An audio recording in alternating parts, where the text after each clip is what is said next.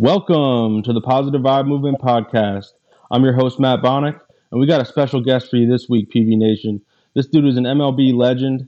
He had an 11 year big league career. He brings great energy to life every day. Some might even call him the King of New Jersey.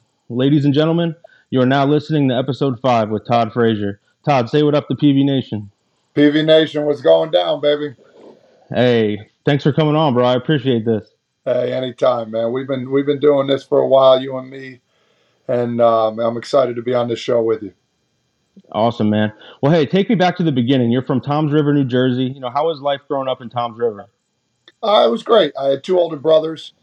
Pretty much whatever they did, I wanted to do. So um, whatever sport they played, I wanted to be better at. And um, it's a fun-loving town. Everybody plays sports: basketball, baseball, football, and um, it was a battle ever since you were six years old. It was pretty much, you know, who you're going to face every year, and you, you didn't want them to get bragging rights. That's for sure. Yeah, for sure. So, when you were 12 years old, you won the 1998 Little League World Series, man. What was that experience like for you? Yeah, I mean, thinking back on it, the first I, I'd be reminiscent if I didn't say my brother went in '95, so they were the first River East Little League team to go. They they didn't win it, of course, but I think they came in fourth place. And when I was nine, he went. So for me, I, I told my two buddies that I was there with, my two best friends, Joey Franceschini and RJ Johansson. I said, guys, this is where we need to be. And three years later, our dreams came true with a lot of luck. But um, for me, it kind of kickstarted my career, man, into the baseball world. Yeah, I was gonna. I was thinking, like, did that pressure prepare you for the next level? Without a doubt. And that that, Mm-hmm. that always that line always pressure is a privilege. It is, man. You always want to get in those situations where you have a chance to knock one out of the park or bases loaded, two outs. You dream about stuff like that, and guess what? You're going to fail more than you succeed. So, for Mhm. everybody out there that's a baseball player, don't get frustrated. Get them the next time. So it's always something that you can always improve on. But yeah, pressure was always a part of what I went through, and I I, I loved it with open arms. Yeah, I would say I looked up the freaking numbers from that last game. You, what is it, four for four with a come into close, hit a home run? like, dude, Yeah. what? Yeah, and I got the win too, which was uh, Yeah. very, very surprising, but I'll take it. Ice in the veins. All right. So you then went on to play at Rutgers. You had a great career and ended up getting drafted in the first round by the Reds. What are your, uh, you know, just memories of Rutgers? I love the fact that you know I'm from PA. You know, I love the fact that you're that northern boy.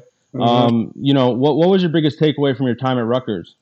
yeah, I mean, thinking about it too as well, it, it came down to two universities. It was Clemson and Rutgers, and for me, um, I was thinking they had four or five other infielders going there. I'm like, man, they want this guy from the north coming down here and taking some South Carolina spots. No, that's not going to happen. But um, it was a simple yes to go to Rutgers. You know, my dad and my mom, we always talked about going there. And Fred Hill, the late Fred Hill, who passed away a couple of years ago, he was he was a maniac in all the good ways possible. He he taught you from the ground up. Uh, We Mhm. worked on skills that you know. I'm like, man, why do we got to keep doing this? And you know what? He knew every little thing that we needed to do and compared us to everything else. But it was it's a great university. It's a university, you know, academic wise. They turned down Ivy League about 15 years ago, so you had to work Wow. your butt off in the academic wise, and you had to work your butt off on the field because you know people, you know, oh Rutgers up north, those guys, you know, they're soft, whatever. We always came to play, and we won a Big East title my uh, junior year. Wow, that's awesome. Yeah. So fast forward, you had an 11 year big league career, you know, highlighted by two trips to the All Star game, you know, winning the 2015 home run derby, and your brother threw to you in the derby, which is so that had to be surreal, huh? Yeah, it was awesome. My other brother was kind of my hype man. We called him, and uh, that was that was Jeffrey. And then my older brother Charlie was the guy that was thrown. It was simple. Jeff wasn't a really good BP thrower, but Charlie was, and we you know we had a plan. We worked out uh, before the season starting, knowing it was going to be in Cincinnati, my home field, Right. and um, it wasn't the best. We didn't do so well, but when we got on the field. I said, just lob it in there. I'll take care of the rest. And the rest was history. That's awesome. Was it a no brainer, like picking your brother to throw to you? Yeah, that was simple. That was simple. Mhm. Keep family affair. I had everybody there, and uh, what a joyous day it was for uh, everybody, and you know, Toms River, New Jersey, and my family as well. Yeah, that's I got goosebumps right now, man. That's crazy. yeah. You know what? What do you? I just want to ask, like, what do you remember from that night? You know what I mean? I'm sure it was just unbelievable excitement to win in front of the home crowd is you know crazy, but like, just what's the biggest takeaway from that night? Well, something funny about that night. My wife was pregnant uh, with our Oh second, wow, my daughter Kylie, and uh, long story short, we had no electricity in the house. It was like hundred degrees in Cincinnati. Uh, wow, Yeah, and so she, she goes, you know, and I had to go to the after parties afterwards, and she's sweating her, her brains out over there. She said, "All I want is a milkshake. You better bring me back a milkshake." So at four in the morning, we went, got her a milkshake after the party, and she was very happy to see that, and uh, that was a pretty fun time. That you know, you know, to think back on the stuff you go through outside of just the sport, but you know, it was it was fun on the field, meeting the players, uh, the crowd, the the atmosphere was awesome. yeah, absolutely, man. So, what would you say the biggest life lesson you know baseball in general has taught you? Uh, about failure, um, my saying always goes: you can accept failure, but never expect it, and that Mm. goes in the box. When you're a hitter, you know you can accept that you're going to fail because you're going to fail over you know over 75 percent of the time, especially now with the averages now and how good the pitching is. But never go up there expecting it. So have confidence, do your best, but understand, you know, stuff's going to happen. Don't worry about it. Don't worry about it. Go after it the next time. Absolutely, man. I think uh, when I think of, you're uh, you're the epitome of confidence, and I think that's such a that's such a you know that's so key. You know what I mean? Whether it's any part of your life, you know what I mean. But I think like growing into yourself, finding yourself, and obviously you you know succeeding at, at a young age had to instill a lot of confidence in you. You know what I mean? Yeah, and I think honestly, it starts at a young age too with your brothers. Never Mhm. back down. They always say never back down. Play with somebody older than you. Try other sports. Um, you know, don't take crap from anybody. That kind of attitude uh, that was instilled in me at a young age, I think it it breeded that confidence even more. For sure. So you played for legendary manager Dusty Baker, and he's you know he's absolute legend. Um, you know what's the best advice he ever gave you? Yeah, Dusty was was a different person in in all the best ways. He was he was lovable. He was, he's a life lesson guy. Um, for him, he basically said, you know, just do you. And and I think, you know, two words that you know people are like, what do you mean? But for me, it kind of understood like, don't change, don't be anybody different. Where you're from is where you're from, and act like where you come from, man. And good things will happen over a Mm. long period of time.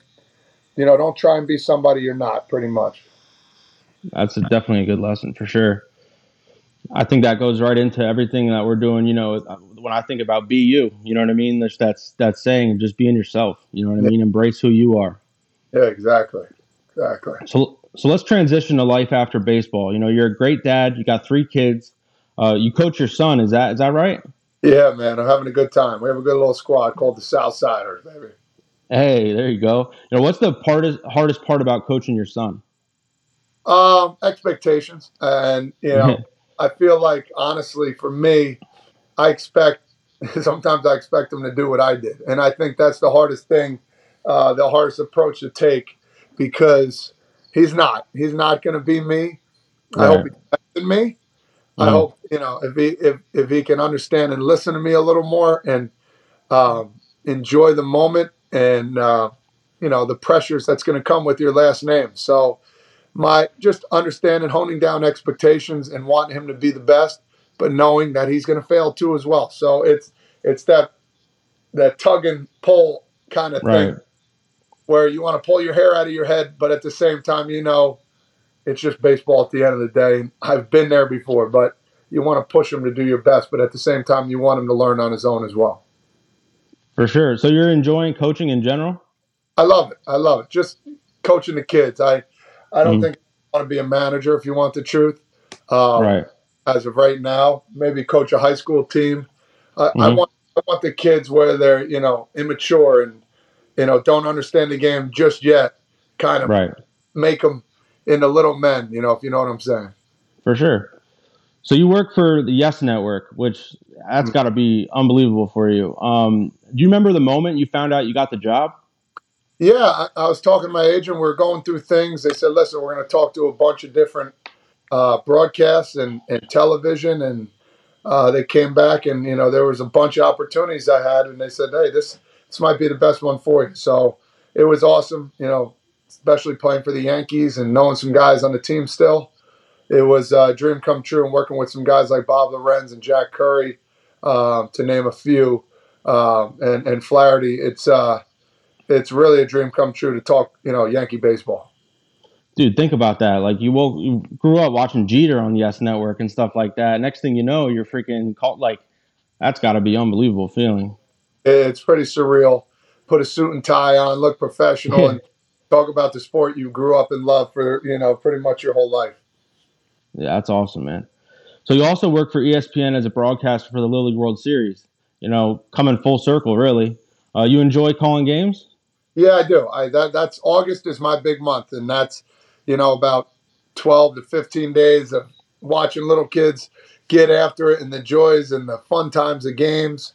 I really enjoyed doing those games, and I just got uh, hit up to do uh, ESPN Radio too as well. So I'm going to wow. do the Rays series, the best out of three. Fly out to Tampa in a couple days, get acclimated there.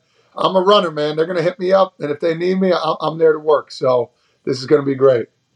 Yeah, that is great, man. So, what's the preparation process like for you know both at Yes and with the Lily World Series? Yeah, I mean, you think about it. Yes Network, you're talking about one team, so the stack of papers might be, you know, half an inch long. When you're working for ESPN doing uh, 20 teams, you know, you got that stack that's about you know 8 inches long. That you you got to really hone in and understand the kids and where they're from and what they're going through. It's a lot of homework. It's a lot of prep work, but um, I enjoy it, man. It, you know, you treat mm. it, but at the same time, you know, that old saying, "Do something you love, and it'll never be a job to you." Yeah, absolutely, man. So I just got to ask this: Is you ever get nervous with like pronunciations, like of names, like especially Lily World Series? Especially, you know, when you got a team like Chinese Taipei playing a team from Panama. I mean, mm-hmm. bro, it's unbelievable, you know. And I'm like, right, what's one of the names out of the two or three that you know, first the last name I can pronounce better. And thank God I'm just the, the you know the color man and mm. not guy because they got to remember everything. Do they go through like is it you know how like back in the day like in in like a dictionary it has like it breaks up the word? Is that how they go about it? You know. So they talk to the coaches, the translators beforehand, mm-hmm. write it down. So if it was um, Sung, uh, uh, what was the guy's name? Um, it might be spelled different. Like it could be um, S U N G for sung, but it could sound like son. So like mm-hmm. it just depends how they pronounce it. It's not. It's most nine out of ten times not going to be pronounced how it is on the piece of paper. So right. they got they got to come. That's the background work that those people got to do. Yeah, man, that's that's wild. That's that's got to be tough. I was just thinking about that. I'm like, just pronunciating and you know any any level any baseball and you know regardless it's just like baseball football anything like that's one of the when i watch i'm like i'm so impressed by that. It's like every single name they pronounce right it's the just goes into the homework you know? Oh yeah it's not just it's not just me going through it. Um, it's the people that work for espn that get there four or five days before to talk to mm. the, the, players the agents and uh, the people that you know do all that that homework which is so hard to do because you don't want to mess anybody's name up on TV. I yeah. Think, you know, you have people calling in, oh man, it's pronounced with an A, not an E. And mm-hmm. you're on ESPN, everybody's watching. For sure, man. So you're, you know, transitioning in this next phase of your life, you know, what are your goals for the next 10 years if you had, you know, you had to say? Wow, that, that's a really good question. I haven't really thought about it, but for me personally, part time doing this broadcasting stuff. I love every second of it. Work with Yes Network part time. Do you know dabble in a couple things here. Keep coaching my kids. I have a mm-hmm. four Grant who's going to come up. So when my son is twelve or thirteen, it's his time to go. I'm not going to coach him anymore. He's got to learn. He'll have everything in his hands. It's a matter of whether he wants to keep working at it and keep getting better. And then my youngest will be eight years old, and it's time to do traveling ball again. So um, I never know what's going to happen, to be honest. I, I'm really intrigued to see where the road leads, but I'm having fun being a dad and, um, you know, doing this kind of thing now. That's awesome, man. So I want to wrap up this interview, you know, with a few questions. You know, um, let's start with this one. So you got a crazy cleat collection, Yes. crazy. And I heard, you know, I don't know. I want you to verify this, but it, is there is there a Ichiro story where you wrote him a letter? Yeah, yeah. So this is a good one. My first, you know, I'm like looking at cleats, and I'm I'm a big shoe guy, man. I don't collect all the shoes, but I have a good amount, you know, in my closet. I got a couple hundred in there that I, I really Woo. like. I probably haven't used in years, but mm. I just can't get rid of them. You know, I got that itch. But Right. I saw, I'm like, you know what? Why don't I collect cleats? Everybody collects a jersey or a bat or a ball or a card.